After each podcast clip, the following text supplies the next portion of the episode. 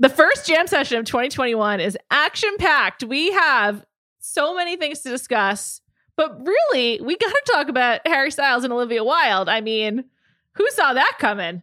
Welcome to 2021, everyone. Let's do it.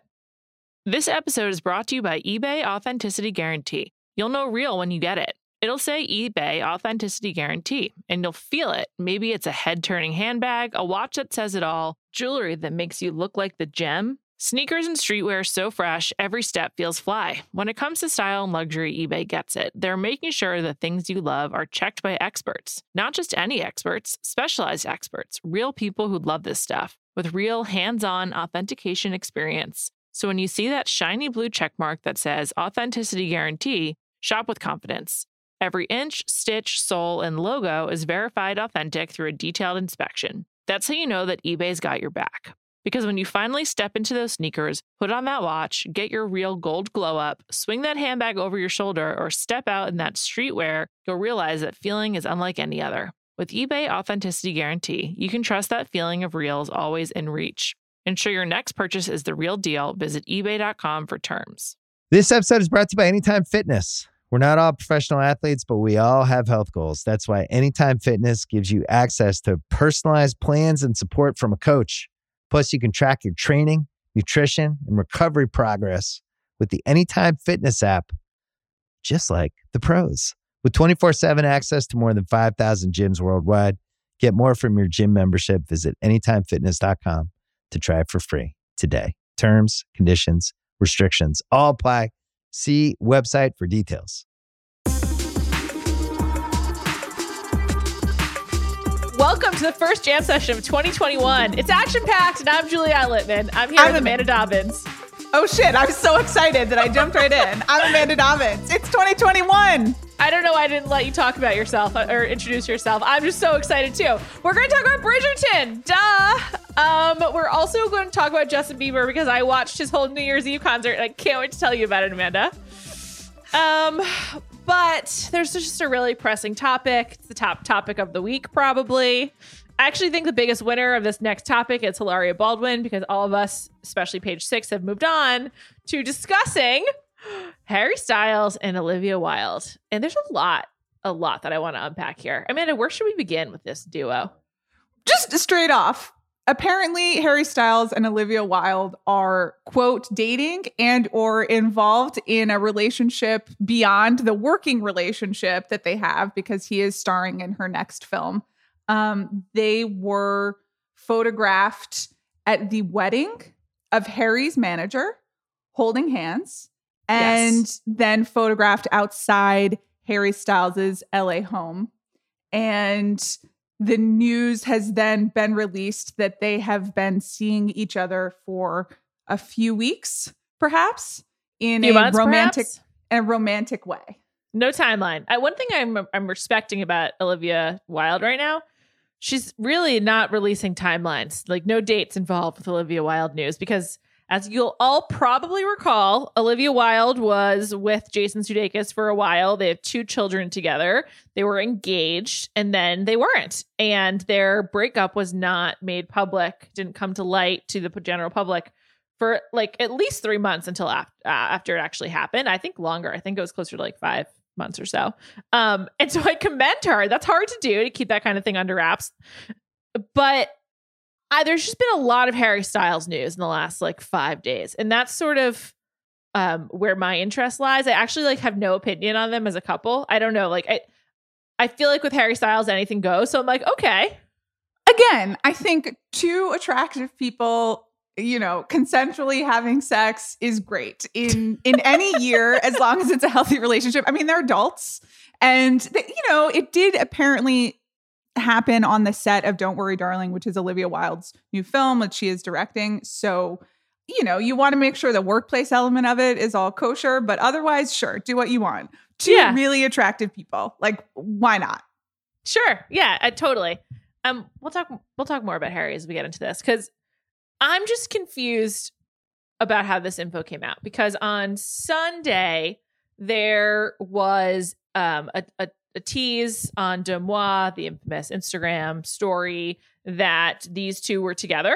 Um, actually, it teased it. It didn't say who it was, but it Deuxmoi um, email submissions have very much turned into like just blind item submissions, essentially with clues in the vein of the like blind gossip presents their their items. Um, and then on the Deuxmoi Facebook group, people immediately speculated that it was Harry Styles and Olivia Wilde.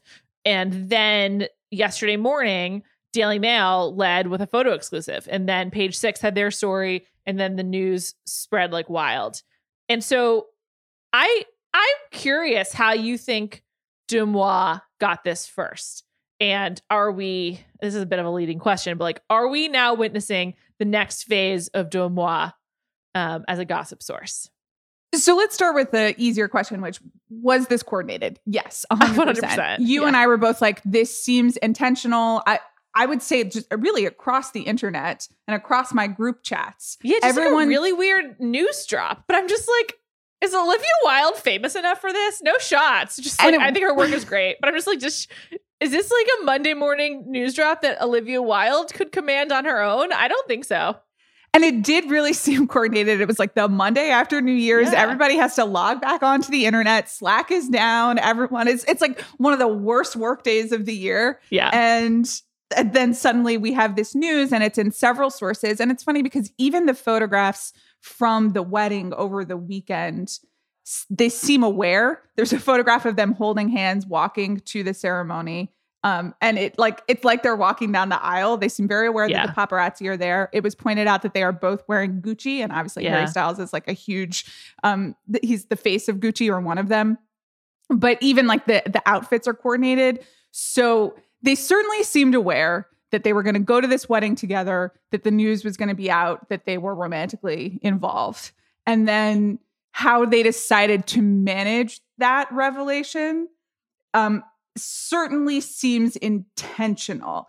You have more knowledge of the Harry Styles One Direction internet of it all. And I do think that that plays a major role. But to your question about Deuxmoi, do I think, I mean, was it someone on their teams who emailed Deuxmoi, or was it someone at the wedding who emailed Deuxmoi?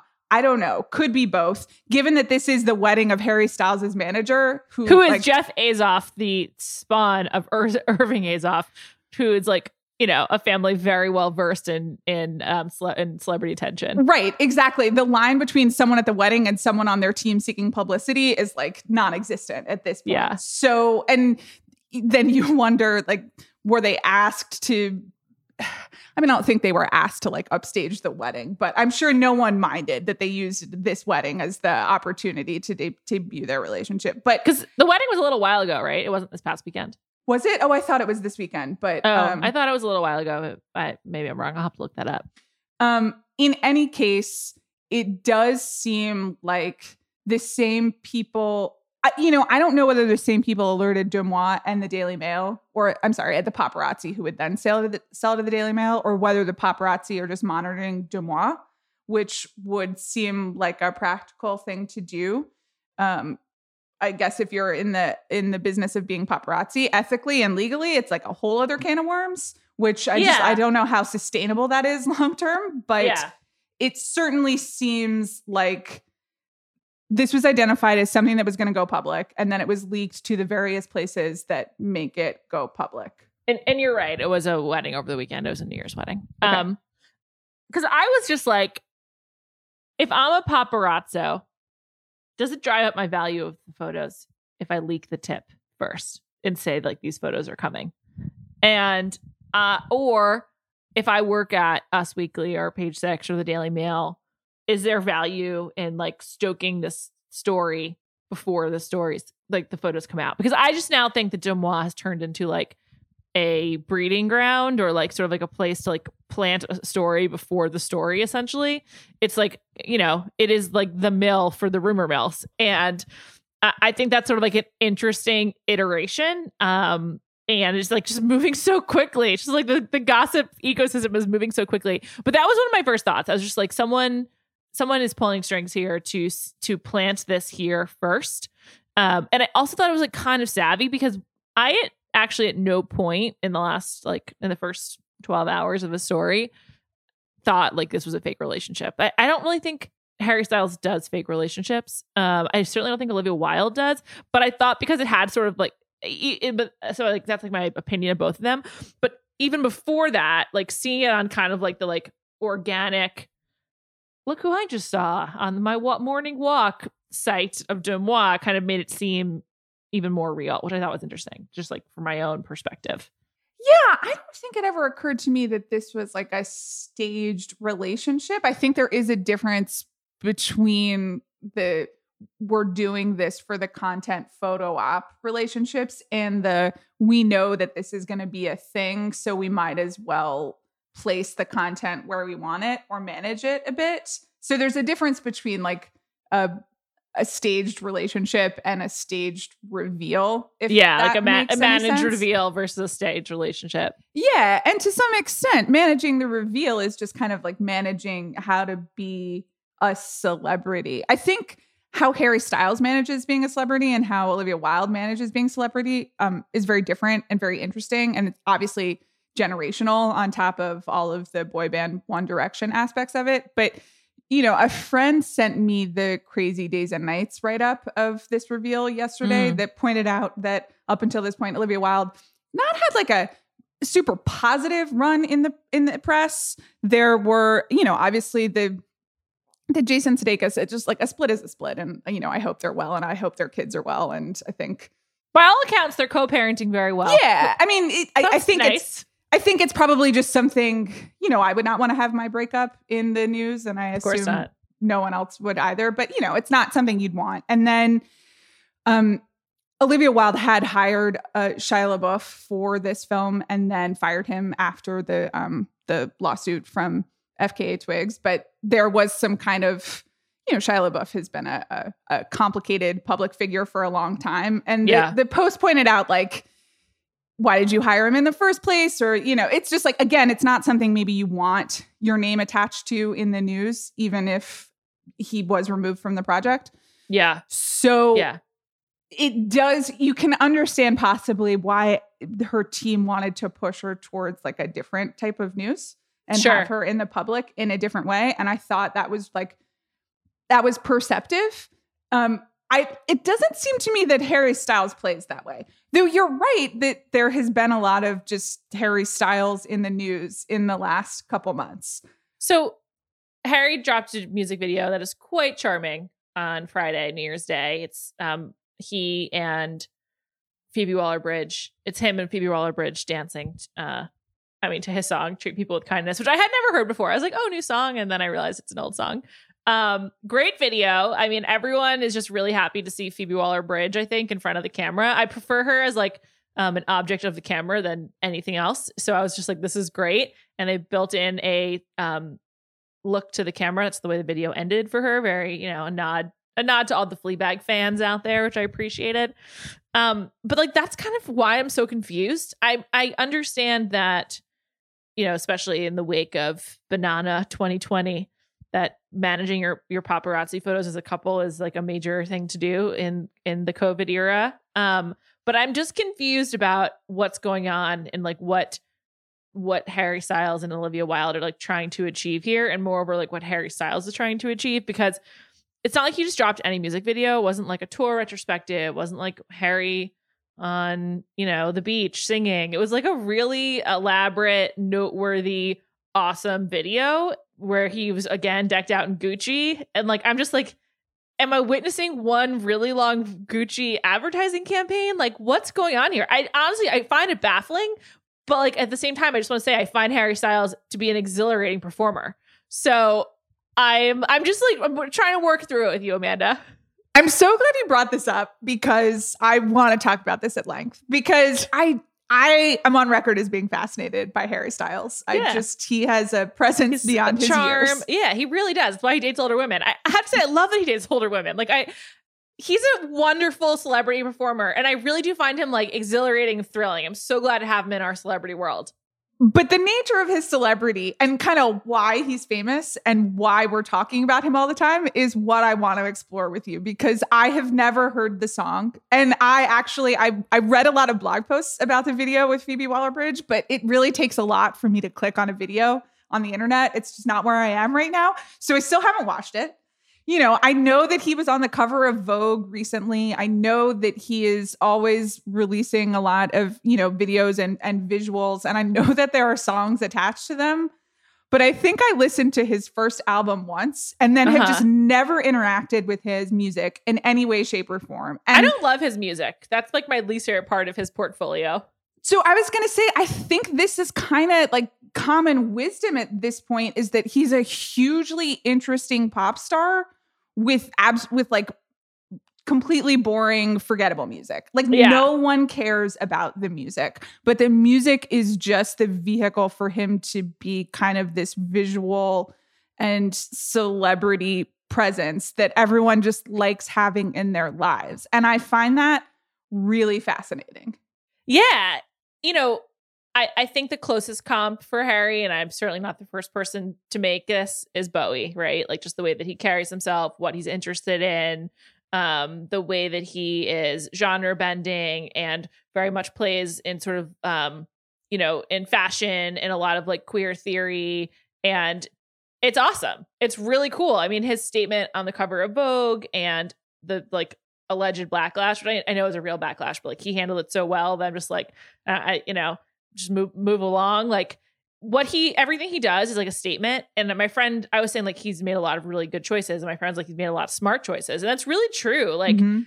it's so hard for a child star to turn into this that it's just like really really impressive and awesome um and it just seems like really genuine and that's that's kind of why i find this news drop so baffling is because he has been so coy with his relationships in the past um and i just am like i'm like what is this advertisement i'm being served i don't get it Well, I have I have two points to make. I think the Bowie comparison aesthetically and pop culturally is really apt. Again, musically, like it's a, it's a no. It's just Yeah, absolutely absolutely. not. And it's an you know, to bowie's music i'm sorry well, it's not even insult. It's just kind of like it's it. That's a useful comparison because, like, you know, Bowie's music has worked its way into all of our brains, and like again, can't name it. Well, I can name one Harry Styles song, which is "Sign of the Times," which is also a Prince song. Whatever. The other thing is kind of this news drop and the generational aspect of it because I think this is the first time that in a while that Harry Styles is dating someone like of our generation. yes And I think that he has been linked to a lot of younger people, and there's been kind of like an Instagram Yes. online level of interest in it that that just hasn't risen to your and my um, like awareness, or you know, that's not how we spend our time. Like we have a a friend who lives near a home where one of Harry Styles' ex girlfriends lived for a while and sh- she was telling me about when they were dating and kind of what was happening it was like a little mini hype house um you know and like people of a certain age would come but like you you know that i yeah just i don't know about it that's on the internet i'm on that's cool so Yeah. i This i is the second time in a week where I've been like, shit, I'm old. I was watching The Bachelor and the women are so young. And I was like, fuck, I'm old. I mean, we're really old, and in some ways, we're really grateful to Harry Styles for dating someone of our generation.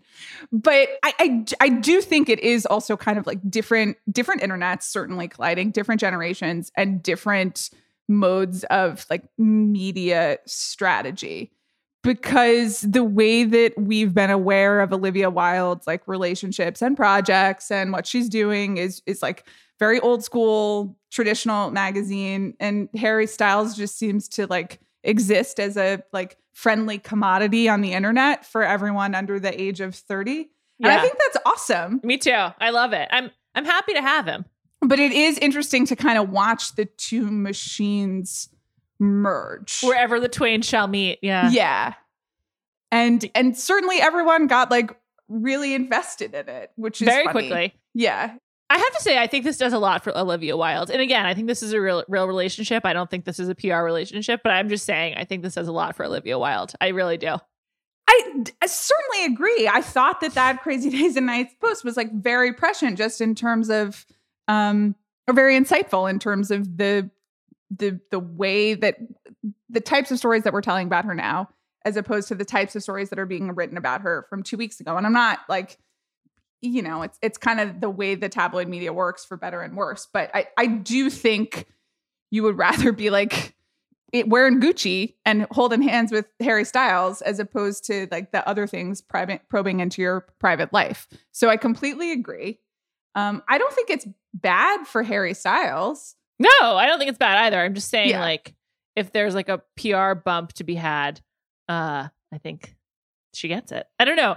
I just found this sort of the the coordination in this with the seating in Deuxmoi just like really caught my attention. I was just like, this is old school. We haven't gotten this in a while.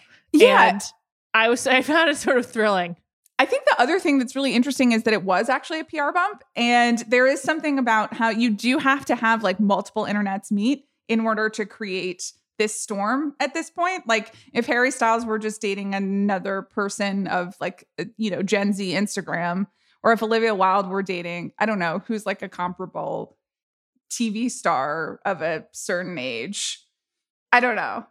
Jon Hamm. That seems Sure. like Jon yeah, Hamm. Jon Hamm. And like all of the Mad Men heads would be like, "Yes, how Yeah. great!" But you know, everyone like there are a lot of people who don't care, and so the the way to actually cause it, you know, get everyone's attention at this point is you have to triangulate and you have to get Deuxmoi, but you also have to get Page Six, but you and you have to get Daily Mail and you have to get Gen Z and you have to get Millennials and you have to like bring it all together with a nice dollop of Gucci. Yeah, seriously. Big win for Gucci as well. So did you end up watching the treat people with kindness video? No, I still haven't watched it. Again. I don't think it's for you. It's I don't think it's for you. It's it's not um I don't even know how to describe the tone. It's it's certainly not earnest, but it's also not ironic. It's very much like Harry Styles coy meets um Fleabag. Like it's the only way I know how to put it. It's like it's aloof. I guess it's my best my, my best definition of it. Um I don't know. It's just like it's two thrilling performers, which is like what's really cool about it. Uh I don't know. It's a it's a good video. I love Harry Styles. I'm really happy he's famous. I found this all really baffling, but also exciting. So, shall we move on? Let's do it. This episode is brought to you by eBay Authenticity Guarantee. You'll know real when you get it. It'll say eBay Authenticity Guarantee, and you'll feel it. Maybe it's a head turning handbag, a watch that says it all, jewelry that makes you look like the gem. Sneakers and streetwear so fresh, every step feels fly. When it comes to style and luxury, eBay gets it. They're making sure the things you love are checked by experts. Not just any experts, specialized experts, real people who love this stuff with real hands on authentication experience. So when you see that shiny blue checkmark that says Authenticity Guarantee, shop with confidence. Every inch, stitch, sole, and logo is verified authentic through a detailed inspection. That's how you know that eBay's got your back. Because when you finally step into those sneakers, put on that watch, get your real gold glow up, swing that handbag over your shoulder, or step out in that streetwear, you'll realize that feeling is unlike any other. With eBay Authenticity Guarantee, you can trust that feeling of real is always in reach. Ensure your next purchase is the real deal. Visit eBay.com for terms. This episode is brought to you by Cars.com. When you add your car to your garage on Cars.com, you'll unlock access to real time insights into how much your car is worth. Plus, view its historical and projected value to decide when to sell. So, when the time is right, you can secure an instant offer from a local dealership or sell it yourself on Cars.com. Start tracking your car's value with your garage on Cars.com. This episode is brought to you by Jiffy Lube. Cars can be a big investment, so it's important to take care of them. I once got a car that I started out with 25,000 miles on. I got it to over 200,000 miles because I took care of it. You know how you take care of a car? You take care of the maintenance, the oil, the brakes, all that stuff. And if you don't, you can have a car just completely fall apart. When your car needs maintenance, head to Jiffy Lube. They provide automotive excellence at speed. Get your oil change, brakes checked, tons of other multi care services. It's all done by expertly trained technicians who actually care about taking care of you and your car. Jiffy Lube, car more. To find coupons and start an instant online estimate, visit jiffylube.com. It is now time to discuss the eight episode, nearly nine hour television program, season one, Bridgerton, the Netflix sensation. When I last checked, it was number two in the US. It's been out for about 10 days. Uh, it was number one for a while. Um, it's an explosion of color and and um, so many other things. Amanda, what what did it remind you of the most? Kate Halliwell and I were discussing this on TV Concierge. I'll tell you our comps after you reveal yours.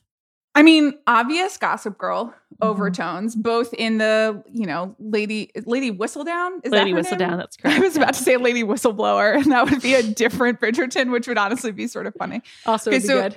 Yeah, the Lady Whistledown narration, um, and also this CW like tone and age and kind Can't you imagine a CW show doing the um the string quartet version of, of Thank You Next and In My Blood and Maroon Yes. Five and all that? Yeah. And we'll get into our thoughts about the show, but I like wish the show leaned into the CW ness a little more. For me, it worked more when it had that archness. But in terms of like the age range, I was definitely aware that all these people are younger than me.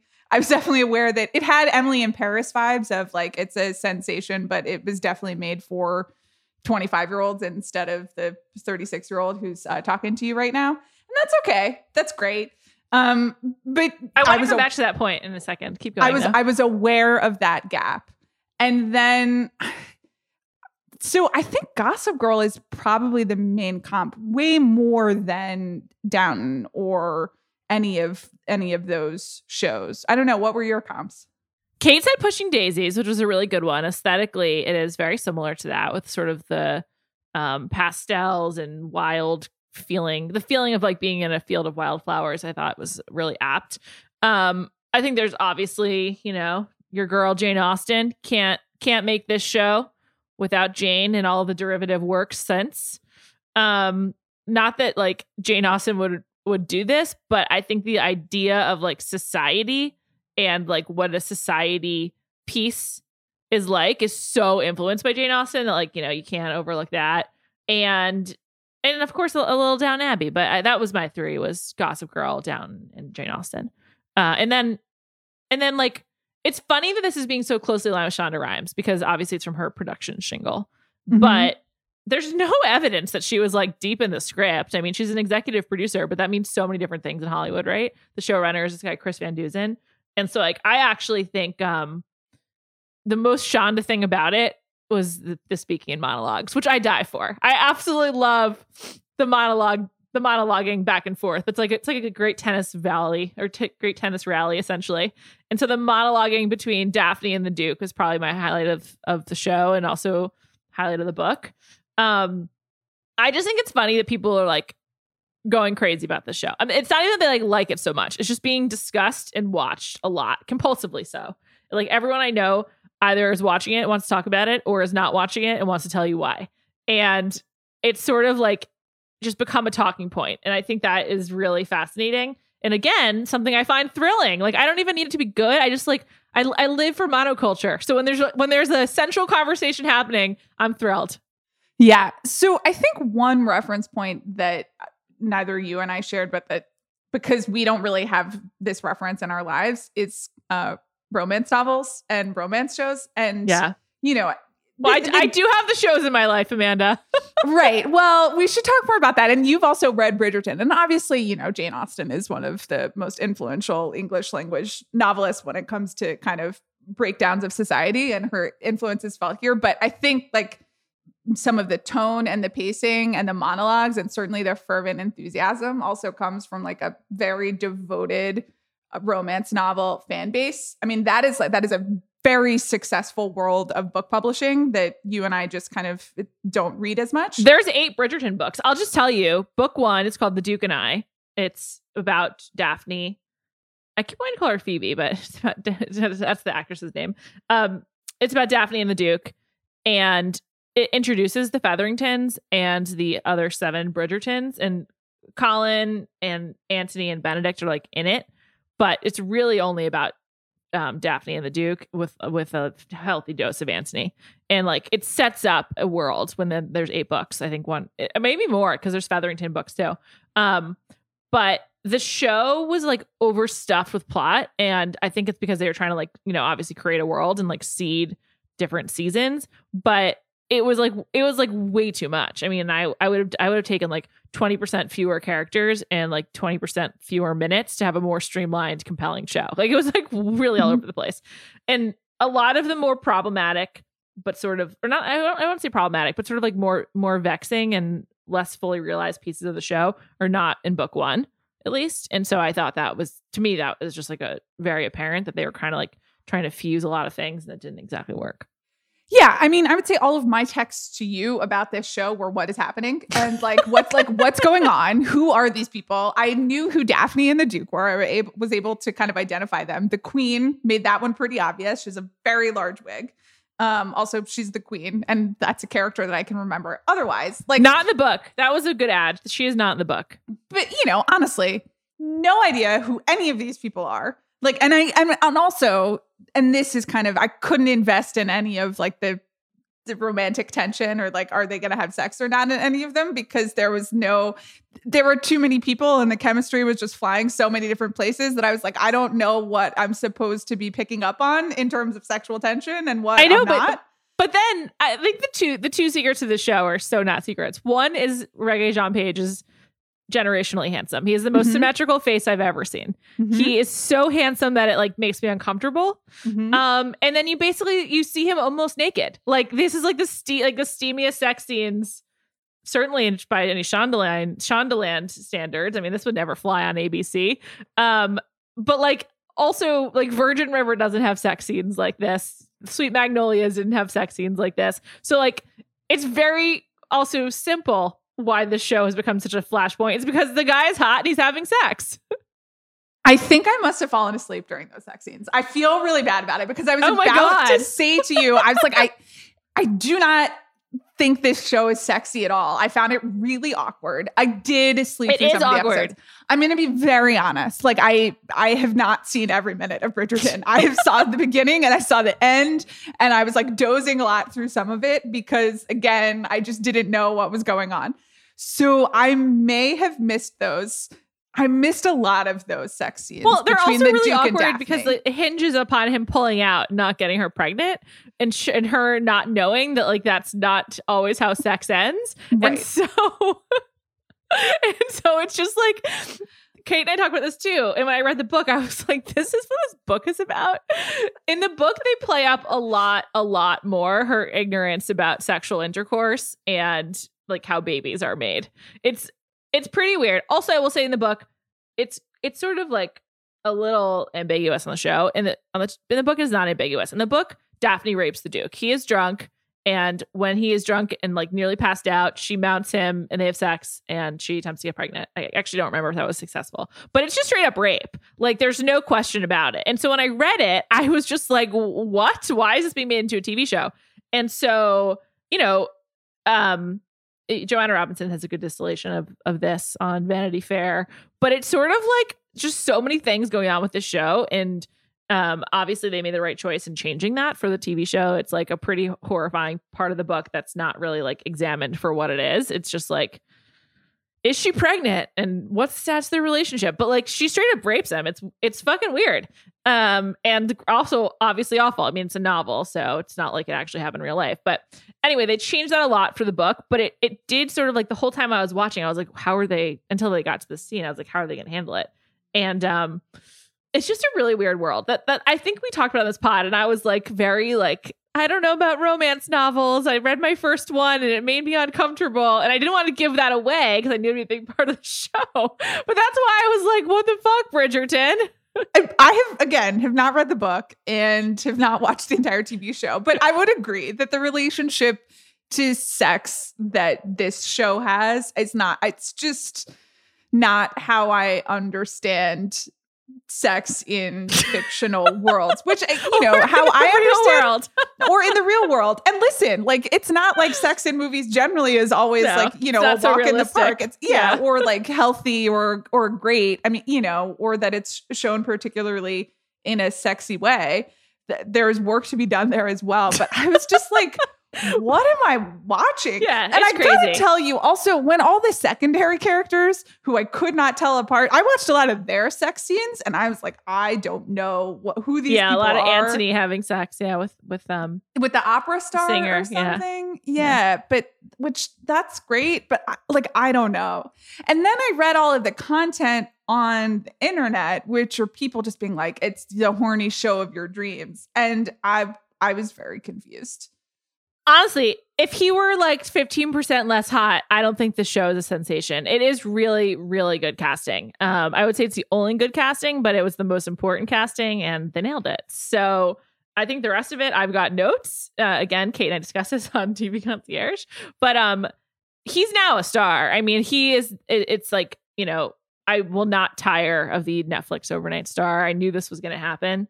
Um, Regé-Jean Page is his name. He was born in Zimbabwe. He moved at the age of 13 to London. He went to like the Royal College of Arts. That's not the right name. He now splits his time between Venice Beach and London. Who amongst us doesn't or doesn't want to? Um, in style was like ready to go with the Q&A with the the Venice Beach photos. I mean, he's a bona fide star. He's and he is so handsome. I've never seen a face so symmetrical. I will add that he plays a, a, supporting role in a movie on Amazon right now called Sylvie's Love, which uh, is is romantic in the, the sex is implied rather than shown graphically, but I really enjoyed it and I recommend it. Um, even though he's not the the star of it. Yeah.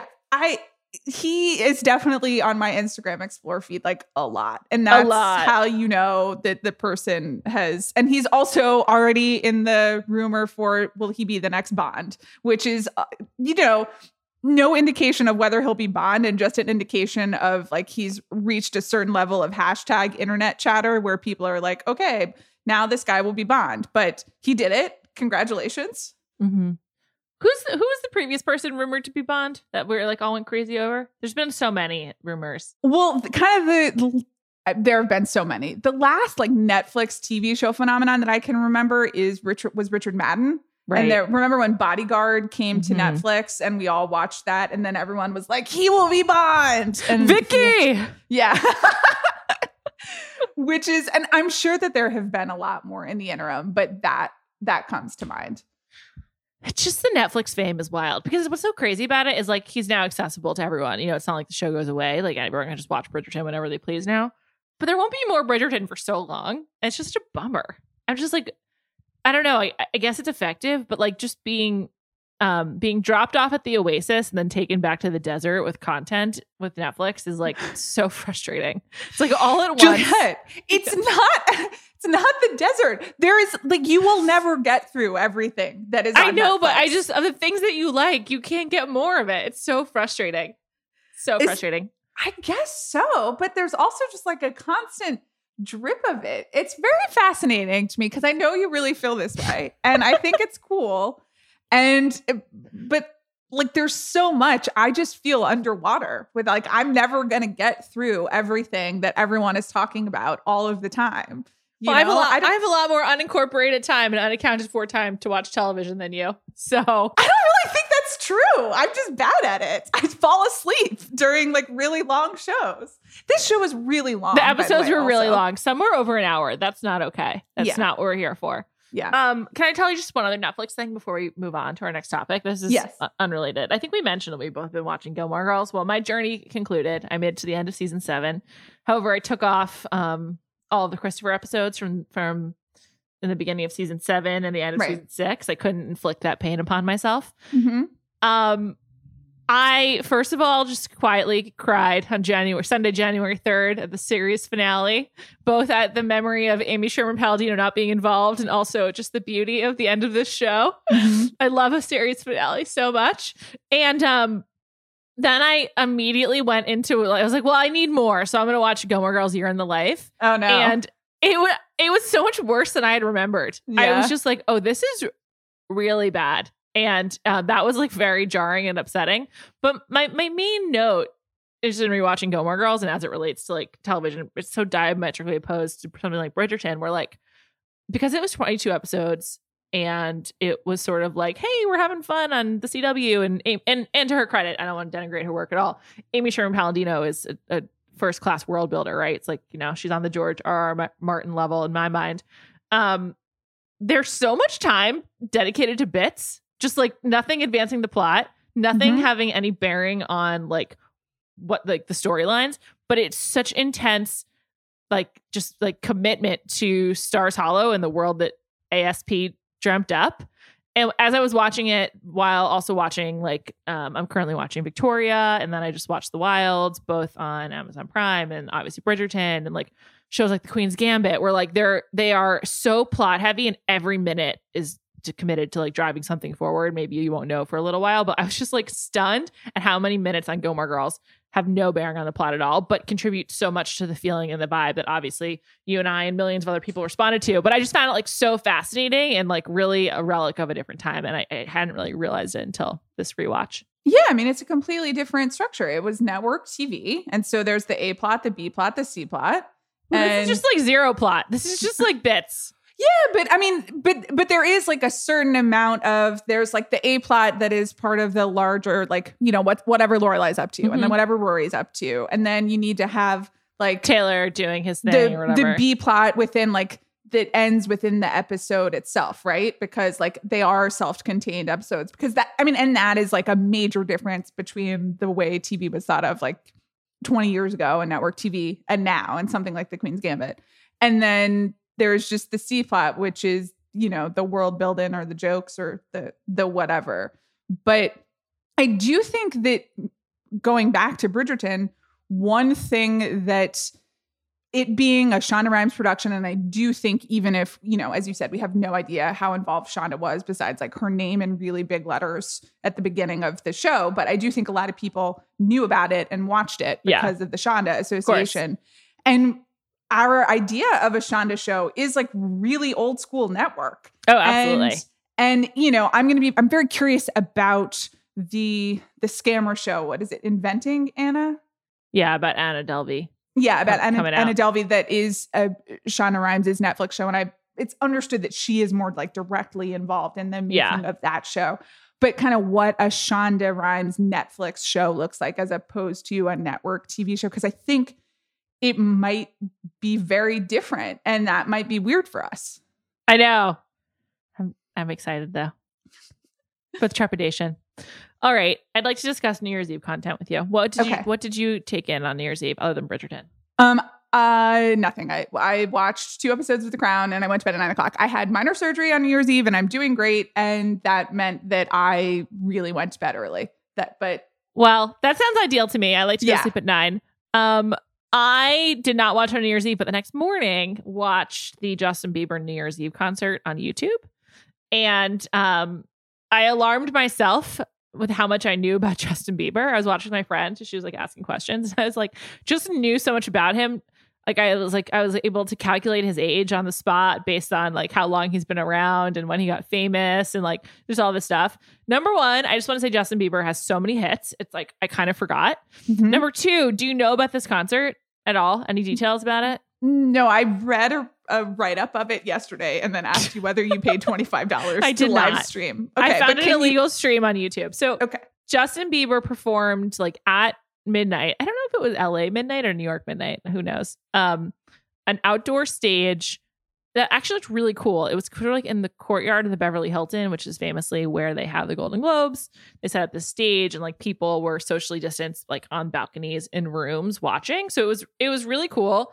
If you're actually staying at the hotel, it's an absolute nightmare, but I presume no one really was. Um, apparently it started like 45 minutes late Mhm. and I may have seen I can't remember if this was on like Scooter Braun's Instagram or actually just something Justin said where he was like, "Sorry, we're starting late. The demand was just so high for this concert that we had issues or whatever." And I assume that was like the streaming demand, but I'm gonna call bullshit based on what I saw from Justin Bieber in this concert. okay. And I just think it was like typical diva behavior, like forcing a concert to be late because Justin Bieber did so many things that I was laughing at so hard, but were so unprofessional and like messed up. Like, for example, at at midnight, he gets a he's like done two few songs and he's he's gets a bottle of champagne, he shakes it up and then sprays it on everyone, celebrating celebrating the fact that it's the new year. It's 2021, we made it. And then he has to go back to performing and he is like, oh shit. And like he just sort of like breaks with the concert and his performance. And he's like, oh shit. Can we get some towels out here? It's really slippery. I probably shouldn't have done that with the bottle. And he's like processing in real time on camera, on the mic, how he's just like basically like created an ACL tear for himself by sl- like sloshing around the champagne.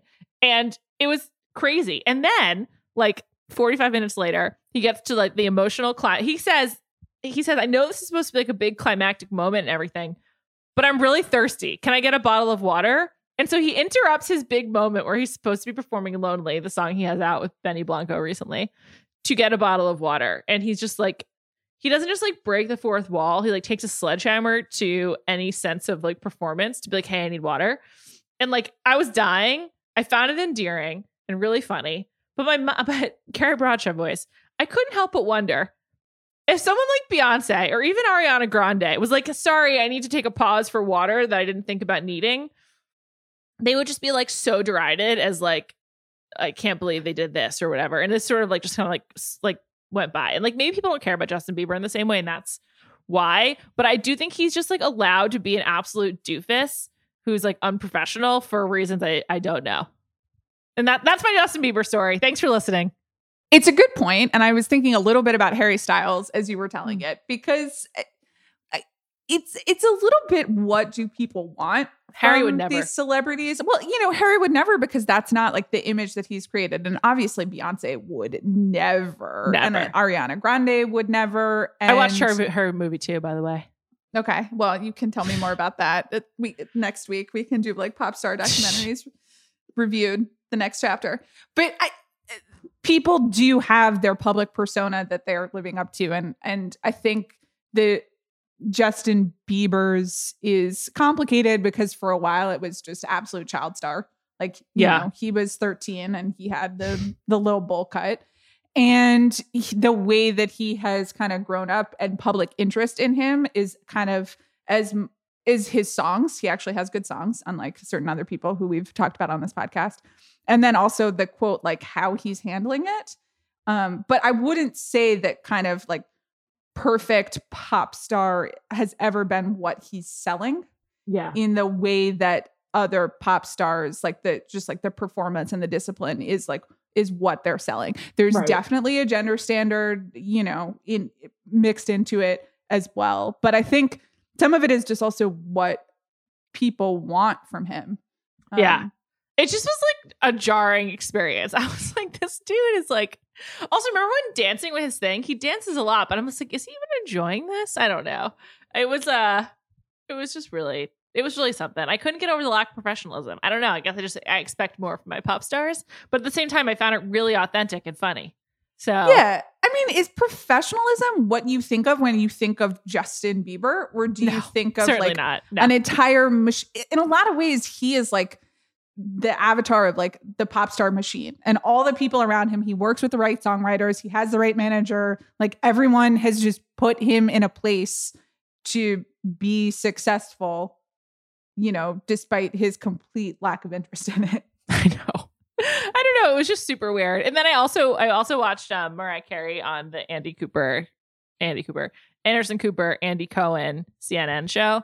And you may have seen this on the internet, but like they're asking her about um, the success of All I Want for Christmas Is You, and like as like a performer, and she was like, I just want to remind you, I wrote that song as well, and as you probably as you certainly know amanda and probably the listeners do as well i've just been taking in all all mariah content possible and she's Mhm. really been going out of her way to remind people that she's also a songwriter like in every interview she gave about o santa with jennifer hudson and ariana grande she talks about how she had arranged it originally and then rethought it and everything and like she is just like hammering home the ex- the extent of her skills as a songwriter and producer and i i love it and I just, I, it was a real stark difference in like a female pop star versus a male pop star and like what they have to do in this world. I don't know. I just, just love pop stars. I guess it's the theory. That's the, that's the story. and they and here they are in 2021 plenty giving me, follow. serving me content. Thank you so much. um, I think that's it for this week. I mean, this has been a lot. I've worked through a lot. Thanks for listening.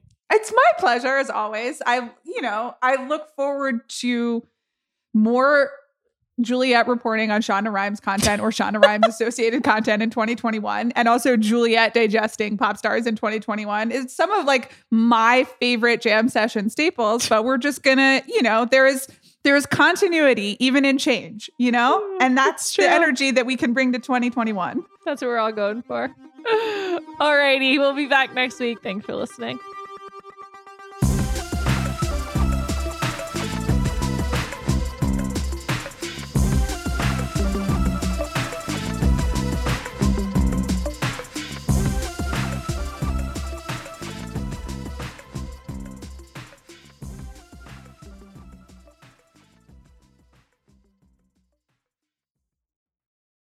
This episode is brought to you by 20th Century Studios' Kingdom of the Planet of the Apes. As a ruthless king builds his empire at the expense of the remaining human race, a young ape will fight for the future of apes and humans alike.